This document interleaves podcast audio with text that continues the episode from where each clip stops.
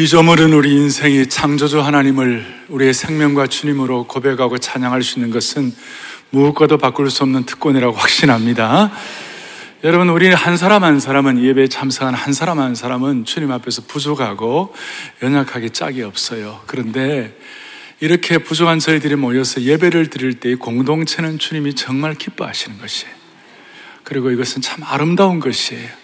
지체한 사람 한 사람 부족하지만 그리스도의 몸을 이룰 때 오늘 이 예배는 참 영광스럽고 아름답고 귀한 것입니다. 할렐루야.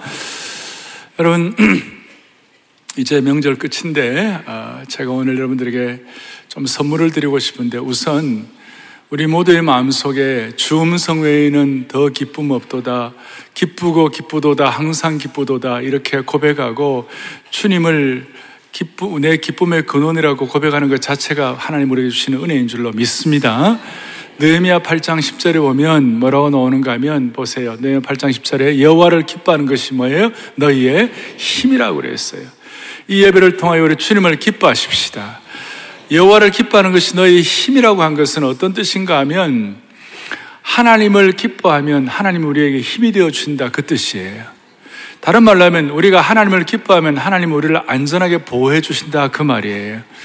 제가 기도가 우리를 보호한다. 기도가 민족과 가정을 보호한다. 그런 말씀을 한 번씩 합니다만은 우리가 마음속에 이런 생각을 해야 돼요. 하나님을 기뻐하면 하나님이 우리를 보호하신다. 하나님을 기뻐하면 하나님 우리 가정과 공동체와 이민족을 보호하신다. 오늘 이 예수님의 안아주심의 본당에서 진심으로 하나님을 기뻐할 때 하나님 우리를 보호해 주실 것입니다. 저는 지난 주일날 걱정 극복이라는 말씀의 제목을 가지고 앞부분 1절부터 7절까지의 내용을 엘리야의 내용을 가지고 말씀을 드렸습니다. 하나님은 엘리야에게 그리시네가라고 가라고 명령하셨다고 했습니다. 왜냐하면 엘리야에게 충전이 필요하기 때문에 그 다음에 명령할 뿐만 아니라 하나님께서는 까마귀를 통하여 떡과 고기를 공급해 주신다고 약속하셨습니다. 그리시네가의 물은 자연적인 것이고 떡과 고기는 초자연적인 것이다. 하나님은 우리에게 자연적인 것과 초자연적인 것으로 공급하시는 하나님이시다. 그리고 이제 그랬는데 하나님 말씀을 순종하는데도 그리시네가 말랐다. 마른 것이 겉으로 볼 때는 어려움이지만 사실은 하나님의 말씀이 이루어지는 과정이었다. 그런 말씀을 드렸어요. 그리고 이제 오늘 그리 시내가로 가라는 이 하나님께서 엘리야에게 8절 보세요. 여호와의 말씀이 엘리야에게 임하여 이르시되 다시 말씀 임해 가지고 뭐라고 말씀하시냐면 9절에 너는 일어나 시돈에 속한 어디로 가라고요? 사르바스로 가라 그랬어요. 시돈에 속한 사르바스로 가라. 이것은 어떻게 보면 엘리야에게는 좀 감당하기 쉽지 않은 명령이었어요. 왜냐하면 뒤에 18절에도 18장도 나와 있습니다만은 온 천지가 지금 엘리야를 잡아 죽이려고 또 엘리야에게 엘리야를 죽여도 좋다는 그 살인에 대한 허락과 그 다음 현상범으로 엘리야를 주목하고 온 천지가 엘리야를 찾아다니고 있었어요. 아방은 이세벨과 함께 악한 왕비 이세벨과 함께 그 이스라엘 왕국의 추적 부대 그 부대들을 조직해 가지고 엘리야를 잡아 죽이려고 하는 그런 상황에서 지금 그리시네가에서 사르바까지는 거의 한 100마일이니까 100한 5, 60km 되는 거예요. 그러니까 그걸 혼자서 말 타고 가는 것도 아니고 걸어가는데 그 사이에 자기가 노출이 되니까 죽을 위협도 그것도 심각하고 또 하나는 어디로 가라고요? 시돈에 속한 사르바스로 가라 그랬는데 이 시돈이라는 곳은 악한 왕비 엘, 그 이세벨이 시돈 출신이에요. 그러니까 시돈은 이세벨의 영향이 얼마나 막강한데 거기에 다시 돌아가라. 자기 죽는 거 마찬가지예요. 그래서 제가 오늘 먼저 우리가 주목하고 싶은 것은 우리의 인생 순례길에 사르밧은 사르밧으로 가라는 것은 어떤 의미가 있는가? 인생 순례길에서 사르밧으로 가야 하는데 하나님은 사르밧으로 가라고 그러는데 이 사르밧은 시돈의 영역이요. 이 사르밧으로 가는 길에는 그다 그야말로 살인자들이 이제 죽이려고 기다리고 있고 참 말도 안 되는 어려움이 있는 것인데 이 그리시네가도 예기치 못한 것이고 사르밧도 예기치 못한 것이에요. 살다 보면 우리의 삶의 순례길에는 그리시네가도 있고 사르밧도 있다는 것입니다. 근데 하나님은 이렇게 종종 예기치 못한 방법으로 우리를 인도하실 때가 있어요. 그런데 여러분 이럴 때에 의문을 제기할 수도 있고 반항할 수도 있고 도망할 수도 있고 그런데 저와 여러분이 이 인생의 사르밧길을 가게 하시는 그 하나님에 대해서 너무 강한 저항이나 너무 강한 반발을 하지 아니하고 하나님은 왜 나를 사르밧으로 가라 할까라고 생각하면서 그 사르밧으로 곰곰이 하나님의 말씀을 순종에다 가다 보면 이해 안 되고 그 다음에 말이 안 되는 그런 하나님의 명령이지만 그대로 그걸 순종에다가 가다 보면 무슨 일이 일어나느냐 아주 신비한 일이 일어나는 것이에요. 내일 일은 난 모르고 오늘 하루하루 살기가 어려운 이 시대에 하나님께서 사르밧으로 가라. 다시요. 사르밧으로 가는데 거기에 뭐가 있냐면 과부가 기다리고 있었고 그 사르밧 과부로부터 먹을 걸 좀 이렇게 도움을 받는 그런 처지가 되었다고요. 그거 참 어려운 처지예요. 왜냐하면 엘리야는 대예언자고 엘리야의 예언자로서 선지자로서의 품위와 인격과 삶이 있는데 자기가 그 과부 이스라엘에서 고아와 과부는 하층민이에요. 고아와 과부는 어려운 사람들이고 굉장히 그 힘든 그런 그런 부류의 사람들인데 자기가 그 힘들고 어려운 부류의 사람을 도와줘야 되는데도 불구하고 오히려 그 과부로부터 공급을 받아 먹고 산다. 이건 무지무지하게 존심 상하는 일이었어요. 자존심 상한 일이었어요. 하나님은 왜 이렇게 하실까? 정말 위험한 길이요. 또 이세벨 같이 못된 그런 사람의 영역에다 몰아넣으시고 더더구나 선지자의 품위와 인격이 송두리째 날아가는 어떻게 그런 일을 하게 하시나? 왜 하나님이 그렇게 하실까요? 하나님은 지금 18장에 갈멜산의 영적 전투가 있어야 할 것을 아시고 엘리야가 짊어져야 할 큰 짐, 그 영적 전쟁을 어떻게 엘리야에게 제대로 무장시키고 엘리야에게 가장 그 알맞는 어떤 그 무기를 장착시켜야 할 것인가. 그것이 하나님의 관심이었기 때문에 하나님은 그리시네가의 훈련과 함께 그 다음에 사르밧 훈련을 시키는 거예요. 그리시네가의 훈련도 쉽지 않았지만 이 사르밧 훈련은 그리시네가의 훈련이 좀 적당한 논산 훈련소 훈련이라면 이건 특전사 훈련이에요. 아주 강한 훈련을 시키는 것이 우리가 살다 보면 왜 이러는지 이해가 안 될 때가 있어요. 그럴 때라도 거기에 반발하거나 한거하는 것보다 그냥 하나님께서 나를 사르밧으로 가라게 하시구나 그렇게 생각하면서 묵묵히 내일 일은 난 모르지만 오늘 이 말씀을 순종하여 뚜벅뚜벅 가다 보면 하나님이 거기에 신비한 길을 열어주시는 것이에요. 다시요. 또 별로 아멘 안 하시네. 신비한 영역을 열어주시는 것이에요. 제가 이런 설명을 할 수 있을지 모르겠어요. 저는 여러분 죽으면 죽으리라는 과거의 한국에 성경담으로 많이 팔린 책이 있어요. 안희숙 사모님이라 안희숙 여사가 쓴 책이 있는데 제가 그 안 사모님 사랑도 많이 받고 젊은 시절에 그 교회에서 제가 대학부를 어, 섬기는 부교육자로 섬겨보았는데요. 안 사모님 어떤 분인가 하면 평양에 아주 그 큰 부잣집 딸이었어요. 그래갖고 벌써 일본에 그 유학을 가가지고 그 일제시대 때 일본의 학습원이라고 일본의 그 귀족들이 다니는 그런 학교에서 공부를 했어요. 얼마나 얼마나 잘 자라고 공주처럼 된데 이 공주를 하나님께서 어디로 몰아넣으세요? 그냥말 사르밧인데요. 평양 감옥소에다 잡아 넣어버렸어요.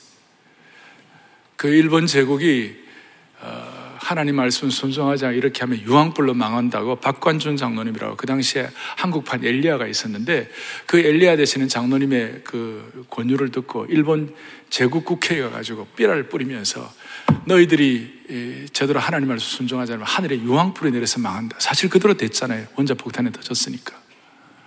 이제 그걸 수행하는 수행 여비서 역할을 하다가 그냥 잡혀가지고 평양 감옥에서 거의 생태 같은 아름다운 처녀가 7년, 8년을 거기서 평양 감옥의 그 추위와 함께 감옥살이 하다가 이빨이, 이가 다 빠지시고 머리가 다 빠지시고 아름다운 처녀가 그랬어요. 이건 말로 다 할 수 없는 사르밧길이에요. 근데 제가 이제 그분께 나중에 이제 그, 그 이유가 어땠느냐고 그러면서 쭉 하는데 음, 제가 그 함께 섬기던 그 기간 바로 몇 년 전에 전 일본 종단 전도 집회를 했다는 것이. 또, 전 일본이니까 남쪽 큐슈부터 북쪽 홋카이도까지 전 일본 종단 전도 집회를 이 안희숙 사모님 영어 이름은 에스터 킴 그리 되어 있어요. 남편 이름 따라가니까 김동명 목사님과 함께 두 분이 이와 같이 전 일본 국토를 종단하면서 전도를 하는데요. 누가 도우미가 누구냐면 학습원 출신의 일본 귀족들이 자기 도우미였대. 그러니까 가는 곳마다 전도하는 곳마다 다 도와주시고 도와주시고. 우리는 그 사르바길이 너무 힘들어요. 힘든데 하나님 또 이렇게 하시는 것이에요. 그리고 일본, 미국에서 3만 명의 목사님들이 큰 목사님들 컨퍼런스 수양회를 할 때 에스터 킴 죽으면 죽으리라 하는 if, if I perish라고 죽으면 죽으리라는 그 주제를 가지고 늘 간증을 하시고 하나님께서 그렇게 하셨어요. 우리 다 알 수 없어요. 하여튼 우리는 다 몰라요. 다 몰랐는데 한 가지 분명한 것은 내일은 그래서 그분이 쓴 그 죽으면 죽으리라의 주제가가 있어요. 그 책의 주제가가 내일일은 난 몰라요. 하루하루 살아요. 불행이나 요행함도 내 뜻대로 못해요. 그 다음에 좁은 이 길, 진리의 길, 주님 가신 그의 길, 힘이 들고 어려워도 찬송하며 갈래요. 성령이여 그 음성을 항상 들려주옵소서. 내 마음은 정했어요. 변치 말게 하여 주시옵소서. 우리는 내일을 다 몰라요. 사례받기를 가는데 그리시네 거로 가는데 우리는 힘들어요. 그런데 우리가 이해가 다 안 되어도 그 말씀 순종하고 뚜벅뚜벅 걸어가다 보면 다시요 신비한 영역이 우리에게 펼쳐지시는 거예요. 적스윈돌 목사님은 하나님께서 왜 이 사르밧으로 가게 했는가라는 여기에 대해서 뭐라고 얘기하는가 하면 이런 얘기를 해요. 이해할 수 없는 명령을 순종해 본 경험을 하지 않고서는 남에게 이런 이해할 수 없는 명령의 순종을 요구할 수 없기 때문이다. 그랬어요. 좀 영어식이니까 이렇게 표현을 정했는데요. 그러니까 한마디로 말하면 이거예요. 사람이 완전히 밑바닥 경험을 해보고 살아봤길의 고통을 경험해 보지 않고서는 또 다른 어두운 인생길을 가는 사람들에게 희망의 횃불을 들려줄 수 없다는 것이에요. 밑바닥에서부터 믿음으로 희망을 품어보지 않은 사람, 밑바닥까지 내려가 가지고 거기서 하나님 하나님이 주시는 희망을 품어보지 않는 사람은 또 다른 어두운 인생길을 가는 사람에게 희망의 횃불을 품어 어, 들어줄 수가 없는 거예요. 붙여줄 수가 없는 것이. 그래서 사르밧이 다시요. 사르밧 가는 것 자체가 쉬운 일이 아니고 악한 이세벨의 영역 그 가운데서 추적 부대가 있는 것 그것도 보통 일이 아니고 뒤에 18장에 나와요. 온 이스라엘이 너를 찾고 있다고 그랬어요. 그리고 그 하층민 그 어렵고 고통스러운 과부와 고아를 자기가 도와줘야 되는데 자기가 그거로 도움받는다는 거 이것도 참 답답한 일이에요. 나중에 이 밑바닥까지 떨어져 본 경험을 한 이 엘리야였기 때문에 13절에 엘리야가 그에게 그래 두려워하지 말고 가라 그랬을 때 그 과보고 보고 가서 내가 너, 너에게 말한 이대로 되는 거, 되는 거 그대로 믿고 가라 그랬을 때 그게 영권과 카리스마가 있어가지고 그대로 따라올 수 있도록 하나님께서 엘리야에게 권능을 주신 것이에요. 힘을 주신 것이에요. 좀 더 구체적으로 말하면 10절에 보니까 성문에 이를 때, 사르밧 그 성문에 이를 때에 한 과부가 그곳에서 나무를 줍고 있었어요. 그리고 이 과부는 아들 하나를 데리고 아주 가난하게 사는 부인이었어요. 엘리야가 그 과부를 보면서 10절 뒤에 나 물 좀 마시게 해달라고 했습니다. 여인이 물을 가져오니까 11절에 엘리야는 거기에 한 수를 더 떠가지고 떡도 좀 가져달라 그랬어요. 떡 좀 가져, 가져달라 그랬어요. 그래서 12절에 여인이 기가 막힌 말 하는 거예요. 구워놓은 떡도 없고 먹을 양식도 없어, 없어요. 단지 이 기근에 통에 남은 가루 한 움큼과 병에 기름 조금밖에 없다. 오늘 이거 먹고 아들과 함께 음식 만들어 먹고 그 다음 나뭇가지로 그 만들어 먹고 그 후에는 굶어 죽어야 한다고. 뭐 더 아낄 것도 없다고. 그러니까 엘리야가 13절에 두려워하지 말고 가서 먼저 나를 위하여 작은 떡 한 개를 만들어 내게를 가져오고 후에 남은 것은 너와 내 아들을 만들어 먹으라. 그리고 이 말씀 실천하면 14절에 여호와의 말씀이 비를 지면에 내리는 날까지 그 통에 가루가 뭐하지 아니하고요? 떨어지지 아니하고 그 병에 기름이 없어지지 아니하리라. 그렇게 오늘 제목처럼 말씀하고 15절에 그가 가서 엘리야의 말대로 하였더니 그 사루와 가부가 그의 말씀대로 하였더니 16절 16절 다 같이 우리 다시 한번 읽게 16절 읽겠습니다. 여호와께서 엘리야를 통하여 하신 말씀 같이 통에 가루가 떨어지지 아니하고 병에 기름이 아멘, 아멘. 통에 가루가 떨어지지 아니하고 병에 기름이 없어지지 아니하니라. 사람의 생존에 최소한 필요한 것을 하나님께서 공급해 주시니라 그 뜻이에요. 이것은 개인뿐만 아니에요. 이해는 안 되지만 사르밧으로 가면 나중에 하나님께서 다시 한번 우리에게 신비한 신앙의 영역을 펼쳐 주시는 것입니다. 이것은 우리 한국 근대사도 마찬가지예요. 우리 한국 사회도 마찬가지예요. 우리는 과거 일제시대 때 그 고난의 길을 겪어왔고, 6.25의 그 통절한 어려운 길을 겪어왔고, 한국의 이 현대 질곡을 겪어왔, 수많은 역사를 겪어왔어요. 그런 과정에도, 이런 와중에도 우리가 정말, 우리 하나님은 살아계신 하나님이시다. 그 하나님 명령을 지금 이해 다 안 가지만, 통에 있는 밀가루가 한 움큼밖에 없고, 병에 있는 기름이 조금밖에 없더라도 이 말씀을 순종하면 하나님 우리를 인도하실 것이다 라고 그것을 믿고 순종할 때 하나님이 우리 민족의 역사를 오늘 이만큼까지 인도해 주신 축복이 있는 것입니다. 뭘 말하고 싶은가? 오늘 이런 말씀을 그대로 믿었던 신앙의 선대의 신앙의 어른들이 있는 거예요. 그리고 오늘 우리 시대 때는 이 말씀을 그대로 확실한 이 말씀의 원리들을 잘 정리해서 다음 세대도 개성해야 할 책임이 있는 것이에요. 통에 기름이 밀가루가 떨어지지 아니하고 그리고 기름병에 기름이 떨어지지 아니하고 이것이 저와 여러분의 생애 끝까지 신비한 영역으로 지속되기 위하여 제가 오늘 세 가지 원리를 말씀을 드릴 거예요. 이것이 우리의 삶에 적용이 되고 우리의 것으로 확신이 됨으로 말미암아 이것이 다음 세대도 전달되기를 원합니다. 자, 첫 번째는 어떤 원리인가? 첫 번째 원리는 이거예요. 자, 물어보겠습니다. 오늘 엘리야를 먹이고 마시게 한 엘리야에게 공급을 누가 해서 까마귀입니까? 아니, 과부가 먹였습니까? 밀가루가 먹였습니까? 기름이 먹였습니까? 물어보겠습니다. 오늘 엘리야를 먹인 분이 누구예요? 그러니까 오늘 마음에 이런 모든 복의 원천은 하나님이시다. 철저하게 이거 다, 다 안다 그게 아니에요? 다시 한번 만복의 근원은 하나님이시다. 다시요.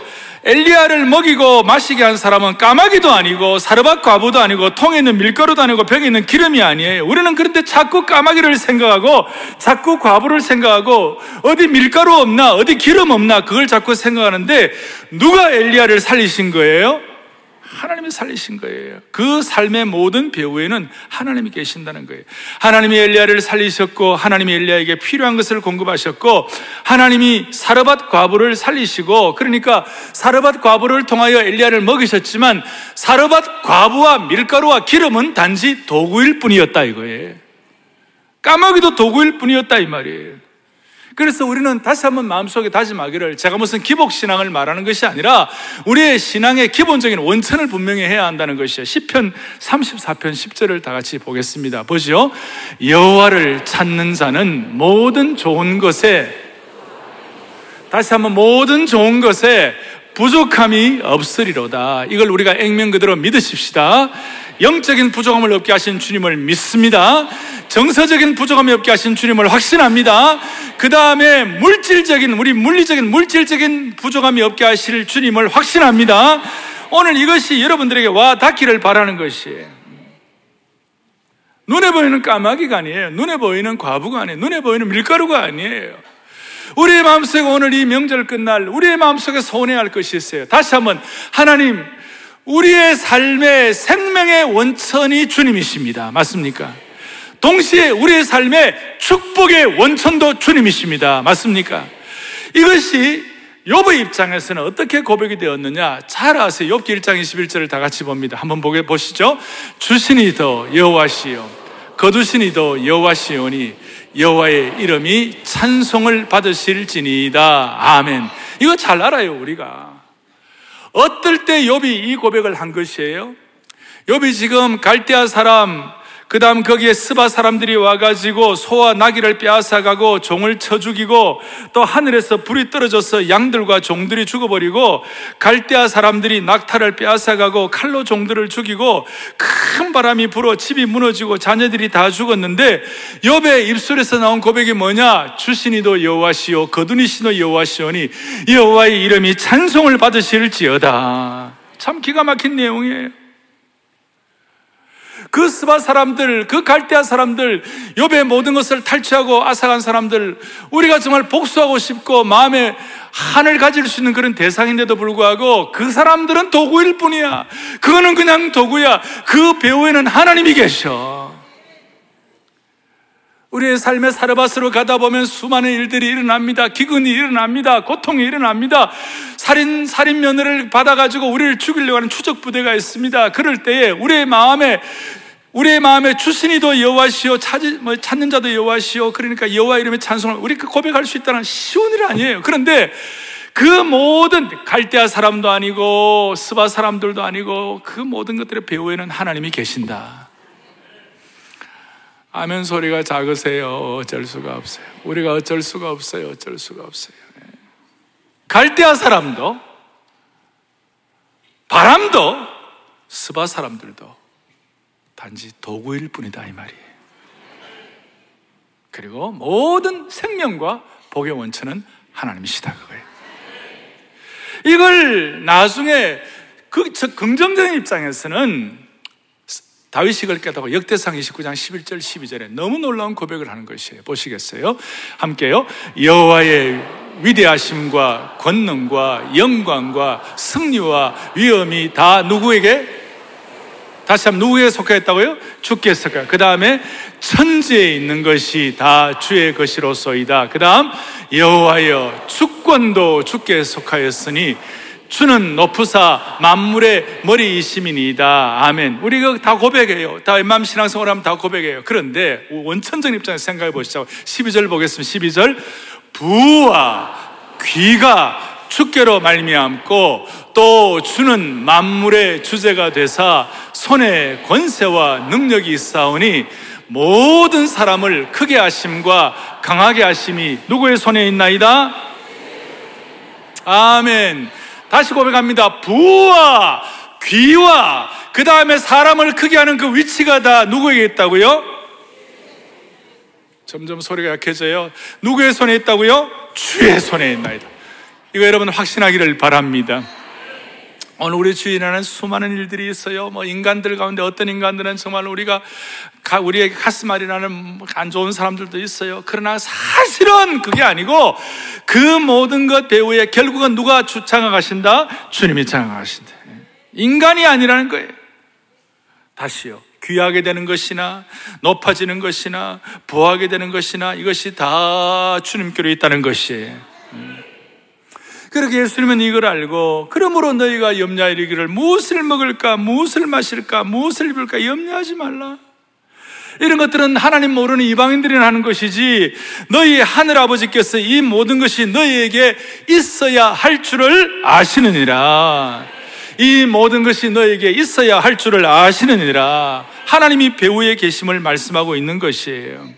주어가 누구냐 면 주어가 하나님이다 이 말이에요 하나님이 배후에 계신다 이 말이에요. 그래서 바울 사도가 아주 영광스러운 고백, 그야말로 제대로 된 고백하죠. 잘 아시는 빌립보 4장 19절을 다 같이 한번 고백합니다. 함께 보겠습니다. 나의 하나님이 그리스도 예수 안에서 영광 가운데 그 풍성한 대로 너희 모든 쓸 것을 아멘. 너희 모든 쓸 것을 뭐 하시라고 채우시리라. 주어가 누구예요? 하나님의 주어가. 하나님의 주어예요. 그러니까 여러분들 주위에 일어나는 일과 뭐 사람이 어떻다, 뭐 시스템이 어떻다, 뭐 나라가 어떻다. 여러분 그거 아니라고요. 모든 생명과 축복의 원천이 주님에게 있다 이 말이에요. 그러니까 우리는 날마다 만복의 근원 하나님, 우리 만복의 근원 하나님을 일마다 때마다 시마다 찬양을 해야 되는 것이에요. 하나님의 축복의 원천이라는 거예요. 그래서 우리는 어려워도요, 우리는 믿는 구석이 있어요. 힘들어도 믿는 구석이 있어요. 내 생명의 원천은 하나님이시다. 축복의 원천은 하나님이시다. 그러니 이 축복의 원천이 하나님이신 것을 반대하는 가장 대표적인 것이 인본주의예요. 오늘 많은 똑똑하고 지식인들 가운데 여기에 빠져 있는 사람들이 많아요. 그건 인간의 교만이에요. 모든 축복과 모든 원천은 내가 내 힘으로 해결한다고 생각하고 그 다음에 내가 다 할 수 있다고 내가 모든 것의 판단 기준이에요. 하나님이 주어가 아니라 내가 주어예요. 그리고 하나님이 있을 자리에 내가 가 있는 것이에요. 그러니까 이런 사람은 절대 표준이 없어요. 내가 믿는 절대 표준이 없기 때문에 결국은 아무리 지식인이라 하나 아무리 세상적으로 대단한 사람이라 할지라도 결국은 인생이 흔들리게 마련이에요. 마치 80, 90, 100세가 되면 이빨이 흔들리듯이 치아가 흔들리듯이 그 인생은 흔들리는 부평초 같은 인생을 면할 수가 없어요. 그러니 늘 불안할 수밖에 없어요. 아무리 대단한 지식인, 아무리 똑똑한 사람이라 할지라도 내가 나의 주어가 되고 축복의 원천이 하나님이신 것을 모르는 사람은 결국은 흔들리고 결국은 불안하게 되어 있는 것이에요. 우리 다시 한번 고백하십시다. 하나님이 우리의 축복의 원천인 것입니다. 그래서 이 절대 표준의 진리로 돌아가기를 원합니다. 똑똑한 인생들 가운데 많은 사람들이 절대 표준을 자기에게 두고 있고 그렇게 하다 보니까 그 삶의 마지막에 흔들리는데 이것이 깨달아지기를 바랍니다. 그리고 이 깨달으면 십자가를 통하여 예수 그리스도를 통하여 깨달을 수밖에 없어요. 이것이 복음인 것이에요. 두 번째로는 뭐가 축복에, 뭐가 우리 인생사에 사르바스로 가는 일에 우리의 삶의 중요한 원리일까? 영적인 원리가 축복의, 축복의 원리가 이거 하나님이시라면 우리의 삶에 오늘 필요한 것, 먹고 자고 하고 다 필요한 어떤 면에서 재정의 원리가 뭘까? 그것은 바로, 바로 하나님께 먼저 드리는 것이에요. 먼저 드리는 것이에요. 여러분 이게 좀 마음에 부담이 되고 좀 걸릴지 모르겠습니다만은 우리의 신앙의 선배들인 걸 확실히 믿고 살았어요. 어떻게 이렇게 잔인할 수가 있어요? 사라박 가부가 지금 한 움큼의 밀가루와 한 방울에 조금 남은 기름 이거밖에 없는데 이걸 가져오라고요. 하나님이 왜 이렇게 잔인하신 하나님이에요? 그걸 달라는 거예요. 가난한 과부 모자가 남은 생명줄이었는데 도와줘도 모자랄 판에 이걸 가져오라고 그랬어요. 마지막으로 먹고 죽겠다는데 그거조차도 내놓으라는 거예요. 이걸 하나님께 먼저 드리라는 거예요. 여러분 이것이 인간적인 판단과 눈으로 볼 때는 너무 아닌 거 아니에요? 잔인한 거 아니에요? 말이 안 되는 거 아니에요? 그런데 살아가는 교우들이요. 우리가 진짜 영적으로 제대로 한번 살아박가는 길에 기적처럼 살아가려면 우리는 인간의 눈, 인간의 차원을 뛰어넘어야 되는 것이. 저는 우리 교회 성도들이 인간의 눈, 인간의 차원의 신앙생활만 하기를 원치 않아요. 이 안아주시면 예수님이 안아주시면 본당에서 예배드리는 여러분들은 인간의 차원과 인간의 생각을 뛰어넘기를 바라는 것이에요. 하나님의 사람으로 당당하게 사르바스로 가서 거기에 축복의 근원이 되기를 원하는 것이에요. 사랑하는 교우들이요. 우리의 재정 원칙에 있어서 여러분들 어떻게 그 남은 한 움큼을 다 드리라고 그래 말이 됩니까? 이건 하나님이 가끔 이럴 때가 있어요. 하나밖에 없는 아들 이삭. 뭐 다음 뭐 더 예비 예비도 없는데 약속의 아들 이삭밖에 없는데 하나님 이삭을 바치라는 거예요. 하나님 이럴 때가 있어요. 여러분 재정적으로 힘드신 분들 많이 계실 거예요. 근데 제가 오늘 한번 여러분들이 테스트 한번 해보시라고 그럴 거예요. 여러분 정말 하나님 앞에 뭐 주일 뭐 교회를 위한 헌금이든 아니면 하나님 나라를 위해서 내가 어떤 형태인지 다 알 수는 없지만 하여튼 하나님 주시는 음성대로 한번 하나님께 하나님 약속을 믿고 한번 드려보세요. 무슨 일이 벌어지는가? 이거 지금 목사가 헌금 강조하는 겁니까?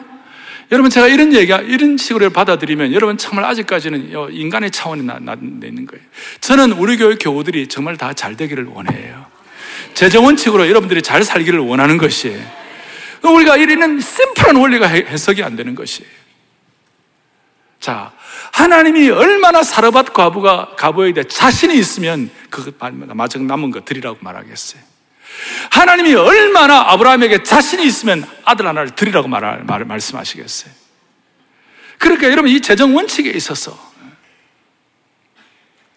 최근에도 우리 교회 어떤 집사님 저희 교회 무슨 사역인데 거기에다가 뭘 이렇게 좀 이렇게 헌신을 했더니 목사님 200배의 축복을 주셨어요. 내가 깜짝 놀랐어요. 성경에는 100배가 최고인데 36배, 100배인데 이분은 200배를 받았다는 거예요. 내가 뭐 어떻게 설명을 할 수가 없는 거예요.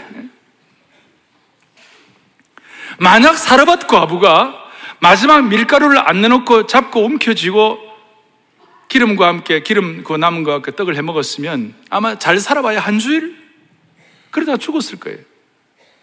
그런데 자기 것을 먼저 드리니까 하나님께서 그 적은 밀가루를 가지고 남은 최소한 2년 반 이상을 그 가뭄이 그칠 때까지 제가 볼, 제가 볼 때 하루에 세 끼면 1년이면 천 끼가 넘고 그러니까 수천 배 결실을 한 것이에요. 수천 배 결실. 그리고 단순히 단순히 밀가루를 드린 것이 아니라 그 과부에게서는 그 밀가루가 자기의 전 인격이고 전 삶이었어요. 여러분, 우리의 인격과 전 삶을 가지고 하나님께 드리는 훈련을 해 보십시오. 오늘 이 말씀을 듣고 여러분들이 저는 두 부류로 나누고 싶어요. 우리 교인들을 두 부류로 나누고 싶다 그 말이 아니라 이 말씀을 그대로 믿고 순종하, 순종하기를 원하는 마음의 소원을 가진 분들이 한 부류. 앞으로 5년, 10년, 15년 뒤가 어떻게 될 것인가. 이 말씀을 그냥 스쳐 지나고 그냥 아, 난 아무것도 아니 이렇게 생각하고 3부류는 15년 뒤에 어떻게 될 것인가. 나는, 나는 이걸 임상학적으로 한번 테스트해 보고 싶어요. 여러분들은 이 말씀을 순종하여 하만 이 말씀대로 한번 살아봐야 되겠다고 하는 그 부류에 속하기를 원합니다. 하나님이 얼마나 자신이 있으면 오늘 이런 시간에 여러분들에게 이런 메시지를 전하게 하시겠습니까? 세 번째, 우리의 영적 원리는 하나님 앞에서 하나님은 만복의 근원이시다. 우리의 재정 원리는 하나님께 먼저 드릴 때 하나님께서 200배, 300배, 수천 배의 결실이 있게 하신다. 한번 마음속에 다짐해 보세요. 세 번째로는 뭔가 하나님의 약속을 기대하는 원리예요. 여러분 기대가 없는데 일이 이루어지겠어요? 지금 이 사르밧 과부의 입장에서는 어떨까요? 너 밀가루통에 밀이 떨어지지 아니하고 기름병에 기름이 떨어지지 아니하리라. 그 말씀을 들었는데 이 여인이 되겠나? 뭐 있겠나? 이렇게 생각하고 그 다음 날 밀가루통을 바라보고 그 다음 날 기름병에 가보거나 그렇게 하지 않았을 거예요. 기대하고 봤을 거예요. 아, 이 선지자가 그래 얘기했으니까 밀가루통에 밀이 얼마나 있을까? 밀가루가 얼마나 있을까? 기름병에 기름이 얼마나 있을까? 이런 기대하는 마음으로 저녁에 가보고 아침이면 가보고 점심이면 가보고 때가 되면 통을 확인했을 거예요. 시간이 날 때마다 기름병을 확인했을 거예요. 그럴 때마다 이 여인의 마음속에 하나님은 주시는 분이야. 하나님은 거짓말하는 분이 아니시야. 그렇게 고백했으리라고 믿습니다. 사랑하는 교우들이여. 영적인 원천인 하나님은 축복의 근원이시다. 재정 원칙인 미리 드리는 훈련. 그리고 오늘 우리의 실제적인 믿음 생활의 원칙. 약속의 말씀을 기대해야 되는 것이.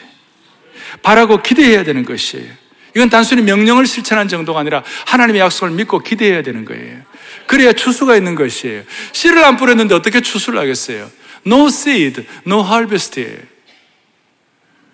그래서 우리의 신앙의 선배들은 하나님의 명령을 순종하는 것뿐만 아니라 그 명령이 어떤 약속과 연계되어 있는가를 생각하면서 그 약속을 기대하는 삶을 살았던 사람들이에요. 그래서 믿음은 바라는 것들의 실상이요, 기대하는 것들이에요. 사랑하는 교우들이여, 오늘 이 하나님의 명령과 함께 약속과 기대를 실천할 수 있는 축복을 주시기를 바라는 것입니다. 무슨 말이냐면 하나님은 아브라함에게 본토와 친척 아비 집을 떠나라고 명령하셨어요. 그 명령이에요.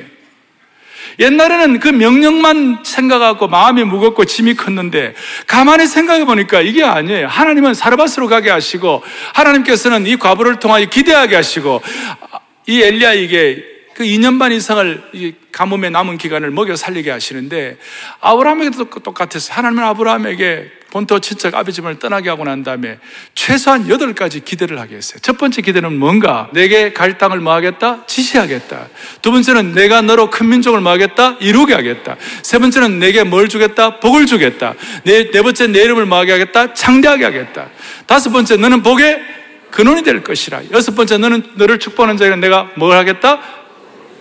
일곱 번째는 너를 저주하는 자에게 내가 저주할 것이다. 마지막 여덟 번째는 땅의 모든 족속이 너로 말미암아 뭐를 뭐로 들 것이다?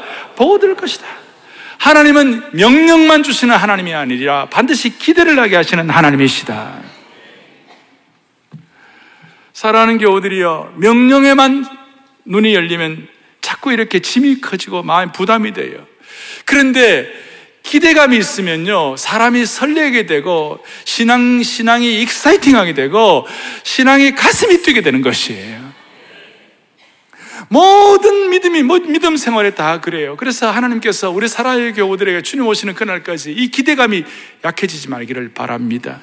저는 우리 교회 모든 교회 사역에 앞으로 하나님 주시는 큰 기대가 계속 있어질 줄로 믿는 것이에요. 스폴전 목사님, 제가 사랑하는 스폴전 목사님 뭐라고 말씀한지 알아요? 믿음의 사람이란 것은, 믿음의 사람이란 것은 조개 껍데기 속에서도 파도 소리를 들을 수 있는 사람이라는. 조개 껍데기, 조개 껍질 그거 아무것도 아닌데 거기서 벌써 파도 소리를 듣는 거예요. 뭐예요? 하나님이 어떤 걸 주실까 기대한다는 것이에요. 피조물 속에서도 하나님에 대한 찬양 소리를 들을 수 있는 사람이다. 그냥 피조물로 가만히 있는 것이 아니라 그 피조물이 하나님의 영광을 찬양하는 것이에요. 그거는 기대하는 사람만이 할 수 있는 고백이라고 말할 수 있어요. 사랑하는 교우들이여, 우리의 삶의 조개 껍데기 속에서 하나님의 주시는 은혜의 파도 소리를 들을 수 있기를 바랍니다. 하나님의 은혜를 주시는 파도 소리를 들을 수 있기를 바랍니다. 오늘 말씀을 정리하겠습니다. 한국교회가 이런 믿음의 기대가 약해졌어요. 그런데 신앙은 천국적이고 계산적이 아니에요. 신앙은 수학적이 아니라 신앙은 하나님적인 것이고 신앙은 기대감이 있는 것이에요. 그리스도인이 사는 삶의 방식은 세상의 방식이 아니에요. 우리는 세상의 원리에 따르면 백전백패예요. 그러나 오늘 하늘의 방식, 영적인 원리, 모든 축복의 근원은 하나님이시다. 우리의 재정의 원리, 하나님께 먼저 드릴 때 하나님께서 천배의 축복을 허락해 주실 것이다. 그럴 때 기대하며 살게 하시고 시편 30편 11절에 있는 말씀처럼 주께서 나의 슬픔이 변하여 춤이 되게 하시고 나의 배옷을 벗기고 기쁨으로 띠 띄우셨나이다. 앞으로 5년, 10년, 15년 뒤가 더 기대가 있는 사랑의 교회. 그리고 5년, 10년, 15년 뒤가 더 기대할 수 있는 사랑의 교회 성도들의 매일의 삶이 되기를 주님의 이름으로 축복합니다. 우리 함께 주님을 찬양하겠습니다. 오늘 명절 끝날 이와 같이 주님을 사모하여 원근각처에서 그야말로 구름처럼 모여서 예배를 드리는데 본당과 별관에서 드리는 모든 분들 우리 괜찮은 다음 일어나십시다. 일어나셔서 우리 한번 만복의 근원 하나님을 찬양하도록 하십시다. 그리고 이 신앙의 원리, 영적인 원리, 재정의 원리, 믿음의 원리를 우리 시대뿐만 아니라 다음 세대에도 물려줄 수 있기를 바랍니다. 그런 마음으로 손을 이렇게 펼치시고 만복의 근원 하나님을 찬송하겠어요. 오늘 우리가 한 서너 번 할 터인데 첫 번째는 모든 축복의 원천은 주님이십니다. 그렇게 고백하고 두 번째는 모든 내 재정의 원천은 먼저 드림으로 주님이 축복하실 것을 믿습니다. 세 번째는 하나님 기대하며 살겠습니다. 그리하여 5년, 10년, 15년 뒤가 더 나은 내 인생, 내 가정이 되기를 바랍니다. 그런 마음으로 만복의 그런 하나님 찬양을 주님 보내드립니다. 만복의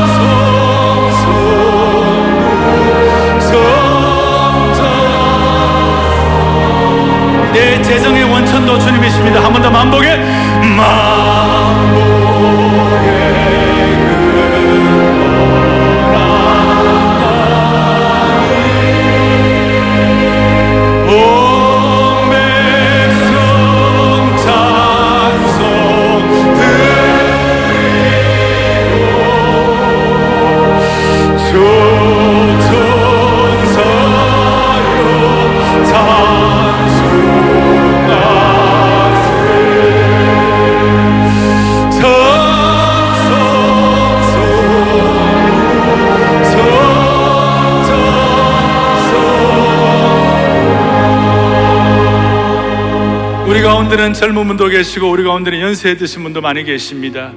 내가 나이가 70이다, 80이다, 90이다 우리가 거기에 대해서 내 나이가 많았다고 생각하지 마세요. 어떤 경우에도 주님 앞에 서는 그날까지 믿음으로 기대하다가 주님 앞에 서기를 바랍니다. 앞으로 내가 주님 앞에 서는 그날까지 하나님이 우리에게 믿음의 은사를 주시고 우리에게 주의 나라와 복음의 영광과 내 인생의 가장 가치 있는 삶을 위하여 하나님이 내게 믿음의 씨의 씨에 대한 기대를 허락하게 하신 줄로 믿습니다는 그 마음으로 우리 젊은이부터 연세자 어르니까 두 손을 번쩍 들겠습니다. 번쩍 들고 5년, 10년 뒤를 축복하고 주의 공동체를 축복하고 말씀한 대로 한 사람은 부족하고 한 사람 한 사람 개인은 연약할지라도 하나님의 공동체가 손을 번쩍 들고 축복할 때 이것은 참으로 아름다운 것입니다. 그 마음으로 여러분 가정과 자신과 이 시대와 교회를 축복하십시다. 만복의 그는 하나님을 축복합니다. 만복의 믿음